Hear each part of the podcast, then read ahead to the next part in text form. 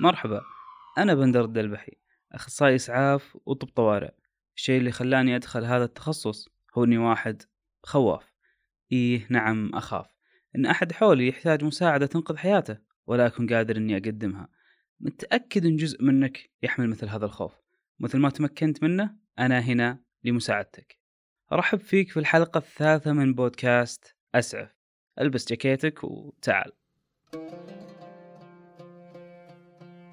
غرفة باردة،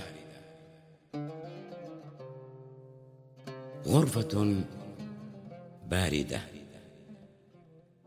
غرفة بابها لا أظن لها أي باب وأرجاؤها حاقدة، غبش يتهادى على قدمين وصمت يقوم على قدم واحدة. الموقع أوماها، نبراسكا. الوقت كانت أيام ألفين وتسعة عشر لما أرسلتني جامعة الملك سعود في سنة الامتياز للتدريب في الإسعاف الأمريكي، ولأن بكرة ما كان عندي دوام فهذا يعني أني راح أسهر الليلة على مسلسل. وين؟ في تلك الغرفة بالدور الأرضي اللي ملاك العقار يسمونها غرفة المجتمع. كانت غرفة واسعة، أحسن ما فيها أن النت مجاني، لذلك تشوفني فيها كثير. كنبات في الأطراف، ألوان زاهية نوعا ما، ورغم ذلك كانت أرجائها مثل ما قال الثبيتي حاقدة، وهكذا تبدو جميع الأماكن في الغربة. الثلج برا للركب، ودرجة الحرارة تحت الصفر بأرقام. صوت الهواء اللي يعزف على أطراف النوافذ يذكرك قديش أنت وحيد، مغترب، وطنك بعيد جدا. أثناء متابعتي للمسلسل سمعت صوت بكاء لا يتوافق أبدا مع المشهد اللي كنت أتابعه، صوت بكاء غريب. وقفت الحلقة، رفعت السماعة ولسه البكاء مستمر. التفت يمين، ما في أحد، يسار، ما حولي أحد، ولا شفت أي بني آدم يدخل من جيت، ومتأكد ما في أحد غيري بالعادة يجلس هنا في المكان هذا في الغرفة ذي الساعة اثنتين بالليل. كان قدامي كنبة ظهرها لي، يعني لو أحد منزدح جوا الكنبة ما راح أشوفه. ليش؟ لأني وراها. وقفت وقربت لها خطوة، ثنتين، وكل مرة الصوت يزيد والبكاء يعلى. بنظرة غير متمعنة كان فيه آنسة تبكي بحرقة على الكنبة، قاعدة تبكي من سطح الكنبة وقاعدة تبكي. صراحة أنا عطيتها خطوتين لورا وقلت ما لي دخل، خل بنت الناس تبكي مثل ما تبي على راحتها. ولكن قبل أجلس قرصني قلبي إني ألقي نظرة. صوت البكاء كان غريب وفي حاجة لازم أتأكد منها. وفعلا لما قربت وطالعت مخاوفي تحققت. لفت انتباهي شيئين، الأول إنها كانت لابسة حجاب. أي نعم، هذه طالبة سعودية مبتعثة ساكنة بنفس العمارة، زميلة قديرة دائما تبادرني بكوب قهوة عربية. شافتني. الشيء الثاني والأهم، أصابعها كانت مشدودة، قبضتها من ثانية على جوا. حاول الآن وانت تسمعني انك تشد أصابعك وتحاول تخلق قبضة في يدك بدون ما تثني أي إصبع. شفت كيف راح يطلع الشكل راح يطلع معك؟ هذه كانت أصابعها زي كذا، وكانت تبكي، صوت تنفسها سريع. هنا كملت الصورة معي، تبكي، تتنفس بسرعة وعمق، بسرعة عالية، حالتها العاطفية غير مستقرة، أصابعها ممدودة مشدودة على جوا، واضح أنها مو قادرة تسيطر على نفسها. نعم، العلامات هذه علامات إيش؟ هذه العلامات علامات نوبة الهلع، متلازمة فرط التهوية يا صاحبي العزيز، إنها الهايبر فنتيليشن سيندروم. إيه نعم، الهايبر فنتيليشن سيندروم أو نوبة الهلع. آه، هذه هي علاماتها، وهي حالة طبية خطيرة جدا تقتل المريض لما يتم إسعافه. عشان نسعفها صح بالأول خلنا نعرف حنا نتعامل مع إيش. تعال معي الأيام الابتدائية لما تعلمنا أن ناخذ أكسجين للرئتين ونطلع ثاني أكسيد الكربون على برا. الأكسجين وثاني أكسيد الكربون بينهم ميزان، إذا زاد الأول نقص الثاني والعكس صحيح، وهذا الميزان لازم يكون بالمستوى الأمثل. من الأمراض اللي تضرب هذا الميزان وتلخبط الدنيا هي متلازمة فرط التهوية أو نوبة الهلع. فرط التهوية هي نفسها نوبة الهلع، بس لما تتكرر نوبة الهلع مرات كثير نسميها متلازمة فرط التهوية. المريض يتنفس بشكل عميق وسريع، يدخل أكسجين زيادة ويزيد الأكسجين في جسمه. واتفقنا أن الأكسجين إذا زاد إيش راح يسوي؟ راح يطرد ثاني أكسيد الكربون ويقلل نسبته. يا سلام عليك. نقص ثاني أكسيد الكربون اللي تسببه نوبة الهلع شيء سيء جدا، وعلاماته صداع، عدم توازن، تنميل في الأطراف أو حول الفم، توتر، غبش في الرؤية، فمه جاف، المريض يشعر أنه مو قادر يتنفس، ضعف عام، ألم في الصدر، خفقان، فقد الوعي إذا تطور الوضع معه. هذه المشكلة قد تقود إلى الوفاة. طيب نوبة الهلع إيش مسبباتها؟ الضغط النفسي الزائد، صدمة عاطفية، خبر سيء مر عليك، التوتر، وأيضا بعض الأمراض النفسية والتنفسية. نوبة الهلع هي حالة فقط، ولكن إذا تكررت باستمرار بنسميها متلازمة فرط التهوية، وتستدعي متابعة مع طبيب نفسي. إيه نعم، تابع مع طبيب نفسي عشان يساعدك. ذهابك له العلاج نوبة الهلع أو أي أمر آخر ما يقلل منك، بالعكس يبين وعيك وقديش أنت فاهم. الآن خلنا نرجع لمريضتنا ونسعفها صح. أولا لازم تقدم نفسك للمريض وتاخذ منه الإذن أنك راح تساعده. مثلا أنا إيش سويت؟ قلت أهلا مرحبا، أنا بندر أخصائي إسعاف، واضح أنك تحتاجين مساعدة، تسمحي لي أساعدك؟ فخذ الإذن من المريض قبل تساعده. بعدها لما يعطيك الإذن بعدها عالج المشكلة الأساسية معنا في نوبة الهلع وهي سرعة التنفس. قم بتهدئة المصاب. أي مريض آه مريض نوبة الهلع يظن أنه مو قادر يتنفس، ولكن العكس صحيح، هو قاعد يتنفس أكثر من اللازم. لذلك مهم جدا أنه يهدأ ويقلل معدل تنفسه. غالبا ما راح يهدأ ويقلل تنفسه بمجرد أنك تقول له فقط فلان اهدأ وبيهدأ معك. خلك قريب منه وقول له تنفس معي، شهيق، زفير، أجين، شهيق، تنفس معي. الحين بنطلع الهواء. شفت حقين اليوغا وكيف يتنفسون؟ بنسوي مثلهم. عينك في عين المريض وقول له تنفس معي بنفس السرعة اللي أنا أتنفس فيها، شهيق، خذ نفس معي، زفير، بشويش بشويش. وحاول معه أكثر من مرة.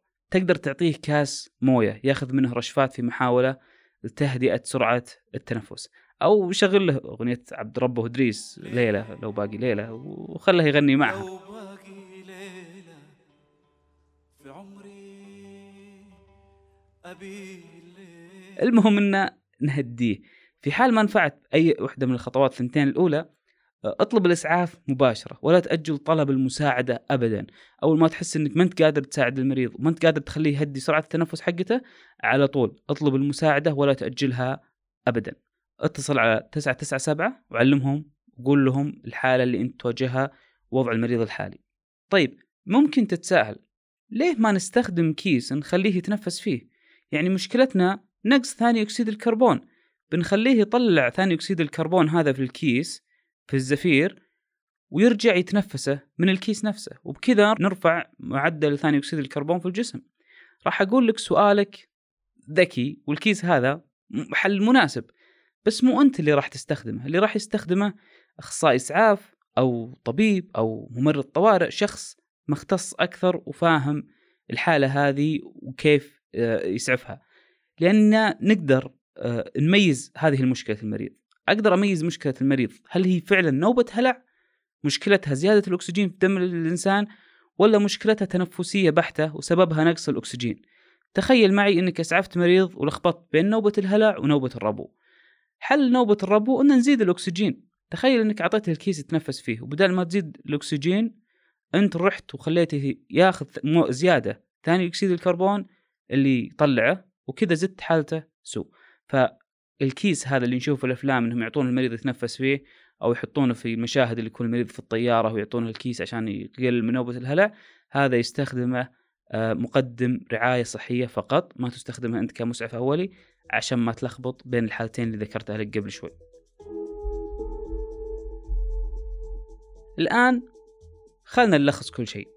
علامات نوبة الهلع: تنفس عميق سريع، تنميل في الأطراف حول الفم، ممكن يشتكي من عدم القدرة على الحركة، حالة عاطفية غير مستقرة، أصابع مشدودة، للحالات المتقدمة، كيف تسعفها، حد المصاب، توجه انهي جلدك بسرعة التنفس، تعطيه كاس مويه ياخذ منه رشفات ويحاول يهدى، ما نفعت تطلب الإسعاف مباشرة ولا تؤجل طلب المساعدة.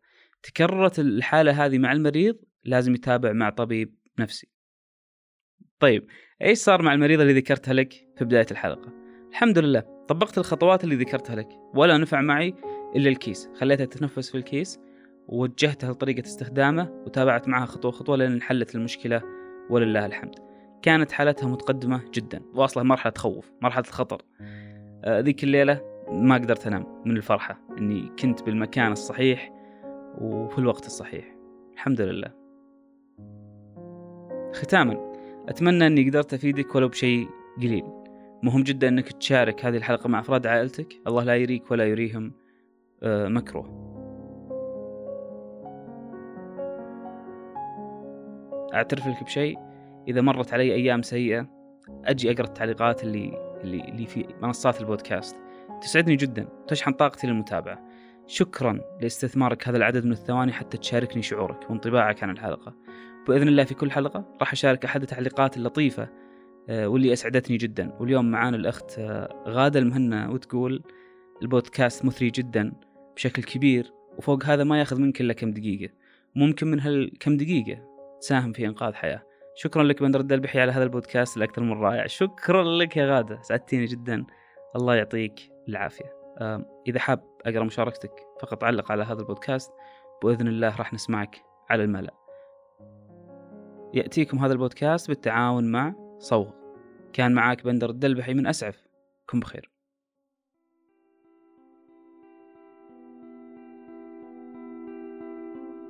تخاف أحد حولك يغمى عليه لا سمح الله، ولا طفل توقف حياته على وجودك معه، أو كبير في السن تفوتك العلامات والأعراض اللي تخليك تنقذ حياته، تتردد بالمساعدة إذا احتاجوك إسعافيا، تنقصك الثقة شوي. في دورة الإسعافات الأولية الشاملة من أسعف راح تتأسس صح في الإسعافات الأولية وتتمكن معرفيا ومهاريا، ليش؟ حتى توقف بكل ما أوتيت من ثقة ومعرفة لتحفظ الحياة التي قال الله فيها ومن أحياها فكأنما أحيا الناس جميعا. دورة الإسعافات الأولية الشاملة من أسعف هي رحلة راح تتعلم فيها الإسعافات الأولية من الصفر لين توصل لمرحلة تقدر تفحص فيها المريض أوليا ثانويا، تسعف الحالات المرضية بأنواعها، الجلطات القلبية، السكتة الدماغية، الصرع والحساسية إلى آخره، تسعف الإصابات مثل الكسور والجروح، تعلم كيف توقف النزيف، تتصرف مع الحروق بدرجاتها، الحالات البيئية مثل ضربات الشمس والإضغاط والتعامل مع الغريق، إسعاف الأطفال والرضع وكيف لازم نلحق على الثواني الذهبية معاهم، نتعلم الإنعاش القلبي الرئوي وإسعاف الغصة لكل الأعمار، وكذلك بنتعلم كيفية إدارة الكوارث وكيف تتصرف إذا عندك أكثر من مصاب واحد.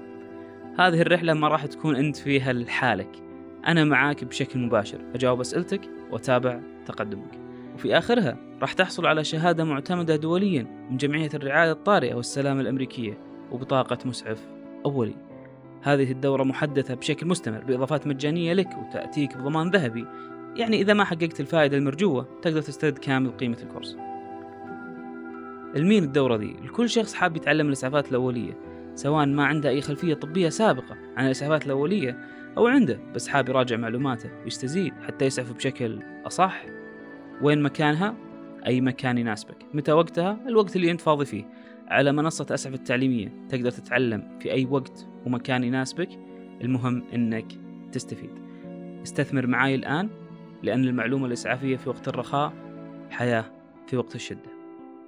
للوصول إلى الدورة راح تحصل رابط موجود في صندوق الوصف.